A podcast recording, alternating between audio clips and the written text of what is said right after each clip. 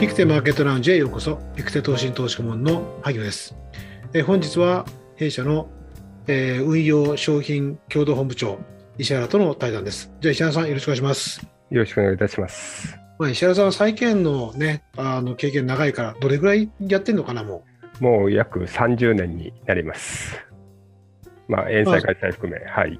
う。ね含めて。で、グローバル、クレジット、エマージン、ああるいはまあ流動性のないも含めて、はい。まあ、先週、あの6月の15、16日に、まあ、FOMC、えー開かれて、でまあ、その後、まあ、先々週、その後ですね、マーケット、まあ、かなり債券市場、まあ、面白い動きになっていると思うので、まあ、そういった点を含めて今日話をできればと思います。でまず、どっから喋ろうか。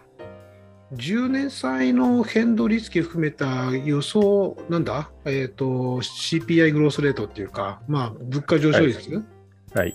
そこのところがちょっとこの5月ぐらいから変わってきてるよね。まあ、そこのところぜひちょっと説明してもらえるとありがたいです。わかりました。えーまあ、5月に、まあ、4月分の CPI、6月に5月分の CPI が発表されたといったところになっておりますが、まあ、数字だけ見ると、まあ、両月ともかなり高い数字になっていたといったところになっております。5月に発表された4月分が、えーまあ、ヘッドラインが4.2%、コアで3%、で6月に発表された5月分が、えーヘッドラインで5%、えーコアで3.8といったところで、まあ、予想よりも若干上振れした形にはなっていたのかなと。ただ、えーかなり CPI が高かったにもかかわらず、あの長いところの米国国債の動きといったところは、そんなに大きな影響を受けなかったと。まあ、逆に、まあ、一時期より低下してきているといった動きになっておりまして、まあ、その背景として、え2つあるのかなといったところがあります。まあ、あの先ほど申し上げましたように、CPI 自体、非常に高い数字ではあったんですが、やはり要因を見ますと、まあ、コロナからの反動の一時的な要因による項目の影響が非常に大きかったといったところで、まあ、そういったものを取り除くとですね、大体、えーコロナ以前の平均的な CPI の伸びであった、まあ、1.6%程度で収まってたといったところで、まあ、それ以前ですと、いまあえーフェドがかなり緩和的なスタンスを、維持しておりますので、まあ、インフレはかなりオーバーシュートするんではないかといった危惧を持っていた投資家も多かったかと思いますが、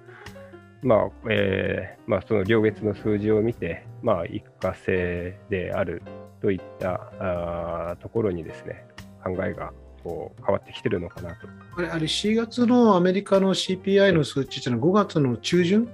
でも実際にはそのなんだろう期待されるこう物価上昇率債券市場を織り込んでるのはあれ5月の半ばちょうどその近辺でピークアウトしたよね今回ね。そうですね。で今申し上げましたように、やっぱり内訳を見てみると、一過性な要因のが強かったといったところが確認されたところが強かったのかなという認識でござというとどういったものが強かったとまあ、あの項目で挙げますと、あの中古の自動車とか、あとは住宅関係、あと今までまあアクティビティが止まっていた航空運賃関係、まあ、ここが非常に高い伸びを示していたといったところで、まあ、あくまでも反動という見方の方が強かったのかなといういうところになります。ピクテの予想自身も、まあ、ある程度一一時的なものだっていうスタンスは崩してないよね。そうですね、もともと弊社のエコノミストも5月でピークアウトするんではないかといったところで、まあ、4月、5月といったところは、ある程度高い CPI といったところは見込んでおったんですが、やはり、まあ、一過性の要因が強いんではないかといったところが、まあ、メインシナリオとして見ていたところなので、マーケットの見方も、まあ、それにあの合致してきたのかなという認識ではおります。うん、で5月がピークアウトになるんじゃないかっていうその一つの考え方の背景っていうのはどういったところがあったんですかね？そのピークアウトになった背景として、今申し上げましたように、やっぱりそのあくまでも反動部分が強かったといった部分と、もう一つはやはり数字自体が若干高かった部分もありますので、まあ、今、FRB の方もテーパリングに関して、まあ、明確にやりますよといったところは当然あの、ね、何も言ってないんですが、それに関して議論を始めるような形のことを示唆し始めたりといったところで、もう一つはやはりあの FRB がちゃんとインフレに関してはコントロールするであろうという期待も熟成されてきているのかなという認識でおります。うん、そうね。だ去年の反動っていうのは去年の数値がちょうど5月が一番低くて、そうですね。はい。でそこから、そこから考えると、あの要は、イヤオンイヤーっていうか、前年同月期で見ると、まあ、かなり高ぶれるだろうということで、まあ、5%っていうのは予想の範囲内だったんでね。そうですね。まあ、若干、数字的に少しは上振れしてますが、まあ、想定なない想定より少し高いぐらいで収まってたのかなと。うんまあね、はいまあ、見方、人によってはかなり違うけど、まあね、債券サイドの方で見ると、まあ、そういう参加者が結構多いってことでね。そうですね、はい。うん、あとは何をポイントとして見とけばいいですかね？まあ、今後といたしましては、やはり2つのポイント。じゃあ本当にインフレが今ある形でですね、まあ、オーバーシュートせずに一過性のものになるかどうかっていったところは、やはり労働市場の今後の状況によってくるのかなと。今ですと、えー、失業率自体はあの低い数字にはなってるんですが、もともと言われているところとしては、やはり労働参加率が下がっているので、その分、えー、数字が低くなっているだけと。あと今、えー、アメリカの方ですと確か24週ぐらいトータルであの失業保険の給付をあの取りやめていく方向になりますので、まあ、そこを取りやめた後に労働参加者がマーケットに戻って、まあ、その戻った後に賃金が本当に上がっていくのかどうか、まあ、そただやはりあの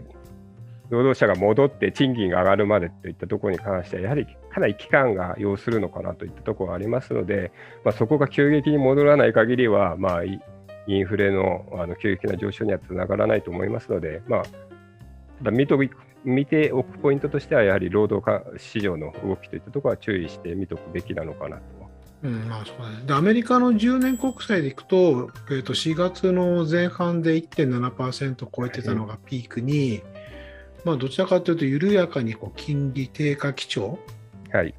もうね、そうでね、デフォメ c であの高波的な発言出たけど、逆に金利さらに下がったよね。今1.47%、4.48%その水準だけど。そうですね、長いところに関してはおっしゃる通り、あの逆に低下といったところで、まあ、一般の投資家の方から考えると、普通、まあ、FRB が引き締めしたら債券売られて金利上がるんではないかと思われているところが長いところに関しては全く逆の動きになっていると。ただ一方ですね、今まであまり動きがなかった短いところですね、まあ、2年国債とか、まあ、5年未満ぐらいのところまでに関しては、金利が上がり始めているといったところがございますので、あのカーブの形状、あのもともと1、3月期、長いところのあの国債がかなり売られてですね、まあ、専門用語で言えばスティープ化、まあえー、利回り曲線の、まあ、形状がかなり立ってきて、まあ、急降下になってた部分があるんですが、えー、今回 FRB の今後の、まあ、テーパリングの可能性も含めてですね、イールドカーブの動きがフラット化、まあ、平坦化するような動き、まあ、短いところは上がって長いところは下がるといったようなフラット化の動きといったところが足元確認できているような形になってますね。そうだよね。だから、まあ、短期金利はちょっと上昇気味になったけど、まあ、短期の債券とか、長期のやつは下がる。そうですね。はい、ででだから、まあ、長期金利は下がったっていうことで、であともう一つ、はい、クレジットのスプレッドも縮まってきてるよね。そうですね。特に米国のスプレッドの縮小の仕方がかなり、あのーまたここ足元になって急速に加速しているかなという印象を持っています。特にハイド債市場に関しましては、まあ、もうほぼ300ベースちょっと上回る程度しか、対国債に対しての上乗せ金利がない、まあ、300ベースというのはまあ3%ですね。で米国債に対してね。そうですね、うん、はい、しかないと。これ、過去最低水準ぐらいでしょ？そうですね、過去最低水準で、あとなおかつですね、通常、あの欧州の市場と比べると、大体米国のハイド市場というのは、まあ、ユーロのハイド市場に対して、まあ、0.3%後半から0.4%ぐらい、そのスプレッドがこう上乗せされていることが多かったんですが、まあ、ほぼほぼ同水準、まあ、まだ0.1%程度は違うんですが、かなり近づいてきているといったところで、要はそのハイイールドっていうマーケットがあのドルとあとユーロがあるよと。まあ、あとポンドマンマーケットとしてはそうですね。はい。で通常はそのドルの方のハイイールドのマーケットの方が格付けが平均的に悪いんだよね。そうですね、トリプル C 格が非常にあの欧州に比べると多くなってますので、はい、そうすると、それだけ格付けっていうか、クレジット信用力は弱い債券が多いので、平均の利回りが実はついてる。そうですね。だけど、はいもうほぼないっていうことは、それだけドルの、まあ、米国市場ではクレジットリスク、信用リスクを取って、えっと、ハイルドを購入している状態ってことだよね。そうですね。はい。あと、コベナンスとか、あそこら辺のさ、まあ、なんていうのかな、担保状況も良くないよね。そうですね、やはりあのこれも直近、ちょっと実際、ハイドサイドマネージャーとコミュニケーションをしたときした時に、まあ、マネージャーも言っておったんですが、やはりコベナンツの条項っていうのは、まあ、投資家サイドが強いのか、発行体サイドが強いかによって、やはりコベナンツのあの条項が投資家よりか、そうでないかっていうのは、かなり決まってくる部分があって、今、そういった意味では、うん、そのコベナンツ、まあ、いわゆる財務制限条項といったところは、かなり緩やかなものになっておるのかなと。うん、特に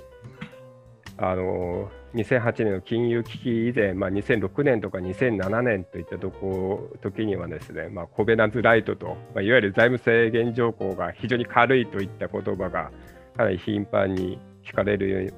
うになったんですが、まあ、今回それに加えて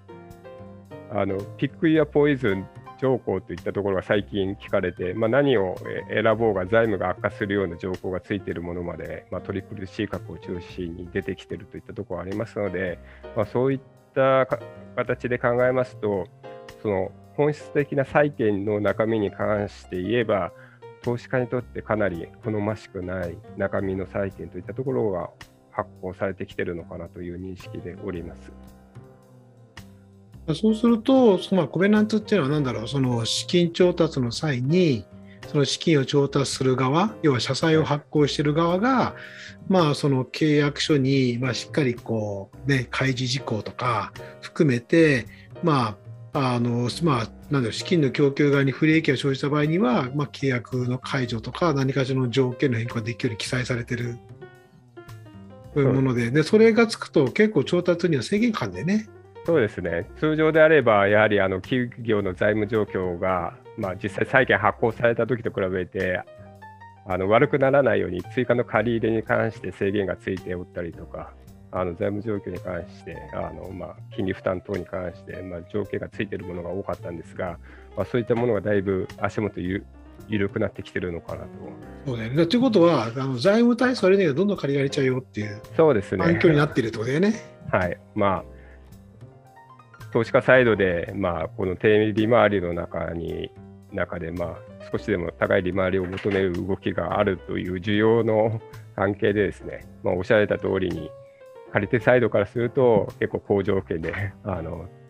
容易にあの債券発行できて借りられるといった状況になっております、ね、で過去何度も繰り返してきたけど、これがだんだん緩くなってきて、金利が低下で、それで金利や安いところで購入してて、最後こうバーストするっていうか、まあ、金利が一気に跳ね上がって返せないよみたいな状態が過去何度も発生したけど、なんかそのマグマを今、なんか蓄積し始めてるっていう感じに僕見受けられるんだけど、石原さんどう思う？そうですね、まさにおっしゃられた通り、まあ、かなり2013年の後半、14年の前半ぐらいにかなり近い状況にはなっているのかなと。で、実際多分あの配慮債市場の状況が悪くなってくるというのは、まあ、実際にテーパリングが開始されてからだと思うんですが、まあ、そういった意味では、年内ぐらいは、まあ、非常にスプレッドはタイトな水準ではあるんですが、そこまで売り込まれない可能性の方が高いとは思うんですが、逆にテーパリングが始まってから、徐々にやはりスプレッドが拡大してですね、配慮債券売り込まれるような、えー、状況になっていくのかなという形では見ております。あの時はだからテーパリングのその発言をバーナキンが行ったのは2013年のあれなんだ5月？そうですね。はい。そこからまだちょっと、まあ、横ばいだったのかな？あのそうですね。一旦売られましたけど、はい、すぐ戻った感じでしたね。はい。そうだよね。だからそれは今回ちょっと反応が違うよね、はい、あの時は、入る市場売られてで戻っていって、はい、その言われる直前ぐらいまで同じように下がったところから1年後ぐらい？そうですね。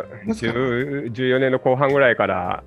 半ばこ半ば過ぎ後半ぐらいから上がってきてましたので、スプレッド水準から言えば、そはい、そこからスプレッドが3倍ぐらいに膨れ上がった。で、で大変なことだったね、はい、あの時ね。そうですね。まあ、それに合わせて、あの時は14年の12月ぐらいか、今度、利上げの話も入ってきてたので、うん、まあ、量的緩和の終了、さらに利上げといった時になると、やっぱ市場がかなり崩れてしまう要素になってしまったのかな。あのそれがすると、今回ってさ、国債の利回りもこう発言で下がって、でクレジットも下がって、クレジットのスプレードも下がるってことは、結構だから債券にお金もいったってことだよね。そうですね。あと、まあ、13年の時の違いといえば、やはりかなり FRB がマーケットとのコミュニケーション、相当気を使ってるといったところと、あと、まあ、投資家サイドの方も経験則で、まあ、テーパリングやったとしても、そんな急激に全部引き抜くわけではないといった経験則もあるのかなとは思います。うん、13年の時は多分、量的緩和の縮小って言ったら、どのペースでどうやって終わるのかっていったところは、みんな多分イメージできていなかったところがあるかと思いますので、かなり過剰反応を起こしてしまった部分はあったのかなとは思うんですが。あとさ、ちょうど同じ時期タイミングなんだけど、あのコロナの感染、コロナのデルタ株がさ、はい、いろんなところで広まってきて、はい、でその結果、あの感染者数がイギリス、まあ、アメリカもそうだけど、また増え始めて、でそこに対するその景気回復、景気一気にこう改善するんだっていう、こうちょっとそこに対するこうなんていうのが予想もちょっとね、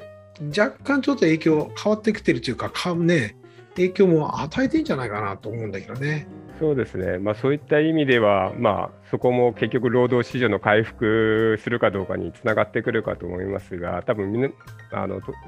マーケット参加者、そこまで確信度がないので、まあ、繰り返しになりますけど、やっぱり一過性のインフレ上昇で終わって、そこまで力強い物価の上昇とか、景気の回復につながってきてくるであろうと見てる人の方が少ないのかなという。で方向にまでとりあえず一回今動いてるってことだよね、マーケット、はい、あとなんかあるか、社債とかどうなの？社債の投資的確社債のあたりとか。そうですね、投資的確社債も米国のスプレッドが欧州にかなり修練して、まあ、ほぼ同レベルになってますね、こちらも。うんそうね、でこちらの方も通常、米国の方があのデュレーション、ままあ、いわゆる残存年限が基本的にはあの欧州よりあの平均的に長い部分がありますので、こちらも通常、スプレッドは米国の方があの高いことが多いんですが、まあ、ほぼあの0.023%の違いなだけで、まあ、もうほぼ同程度まで修練してきてますので、これもまあハイルサイと同じように米国のクレジットの縮み方っていったところが足元、かなりあの欧州と比べてもさらに進んだのかなという認識、うん、そうね、そうするとね、まあ、じゃあ年末ぐらいまではまだこう、なんだろうな、こういう環境がまだ続くかもしれないってさっき言ってたけど、まあ、その債券をこう運用していた立場の人間として、この水準って投資する？あの今、保有している人は、まあ、あと半年ぐらいまだ持ってていいのかなとは思うんですが、新たに買うか買わないかと言われたら、まあ、絶対手を出さない水準かなとは思います。ああ、なね。で一方、じゃあ、そうか、ました。あと、じゃあ、えっ、ー、と、エマージングの方はどんな考え方見てるの？エマージング債券とか。エマージング債券に関しては、あのまあ、ドル建てはやはりスプレッドものなので、どうしても、あの社債とかハイルド債とあの動き的にはやはりあの似たような動きになってしまうのかな。あの先進国の社債とか入ると同じような動きをしているとね、はい、そうですね。ドル建て発行されたエマージング債券ね。はい、ただ、現地通貨のところに関しては、ここは正直で結構やっぱ国によって金融政策のスタンスとかファンダメンタルが違うので、あのまあ、そこの選択が重要になってくるのかなと、まあ、あの全部がいいですよという環境下ではないので、うん、まあ、足元だと確か南アフリカとかはかなり回復していい状況にはなってきてますが、まあ、一方、トルコとか中南米の一部の国といったところはまだ脆弱な状況続いてますので、あのまあ、指数ベースで全部買っていいかと言われればそういう環境下ではないのかなといった部分と、やはりここもまあ、米国の金融政策次第だとは思うんですが、やはりどうしてもやっぱりテーパリングが始まると、影響を受けやすいアセットクラスなのかなという認識でおりますので、まあ、新興国に関しても社債と同じで、まあ、半年ぐらいは大丈夫なのかもしれないですが、やっぱりテーパリングが始まったときに影響を受けやすいアセットクラスという意味では、来年以降、注意が必要な資産クラスにはなっているのかなと。そうすると、クレジットもの全般っていうのは、来年以降、こう利回りが上がってくることを想定しておいた方がいいですよっていう理解をした方がいいですね。それから先進国のクレジットもの、あるいは新興国もある面クレジットものっていうか。そうですね。やはりあの前回のテーパリングも開始してから半年ぐらい経ったところがかなりスプレッドが開き始めてましたので、まあ、そういった意味では先ほど年内は大丈夫でしょうと、まあ、長く見ればもう半年、来年の半ば前半ぐらいまでは大丈夫かもしれませんが、まあ、その後は確実にやはり、えー、売られるリスクの方が高くなっていくのかなと。うんまあね、国債の方はどうなんだろうね。やっぱり緩やかに上昇してくることを見てた方がいいのか、この完全金融政策次第かな。そうあの短いところに関しては、まだあの、まあ、これは見方によマーケットの見方、今、金融政策の予想ですと、まあ、2023年に3、4回利上げの可能性もと言われているんですが、ただ、マーケットに織り込まれているのって、まだ2回程度の利上げといったところを見ますと、まあ、本当にまあ利上げまで行くんであれば、短いところはやっぱりまだ売られるリスクといったところはあるのかなと。で長いところはですね、今、期待インフレがやはり2%超えているような状況、まあ、2.5に近い形になってますので、うん、まあ、ここは本当にインフレがちゃんと抑制されて、フェドがコントロールして、まあ、繰り返しになりますが、今、インフレのが一過性だという認識が強まれば、期待インフレは下がってくるのかなと。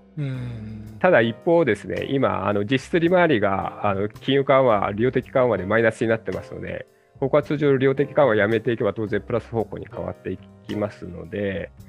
まあ、期待インフレの低下が実質利回りの上昇で相殺されて、まあ、ちょっとレンジ、まあ、個人的に言えば、まあ、1.56ぐらいから2%ぐらいの範囲で10年で言えば収まる動き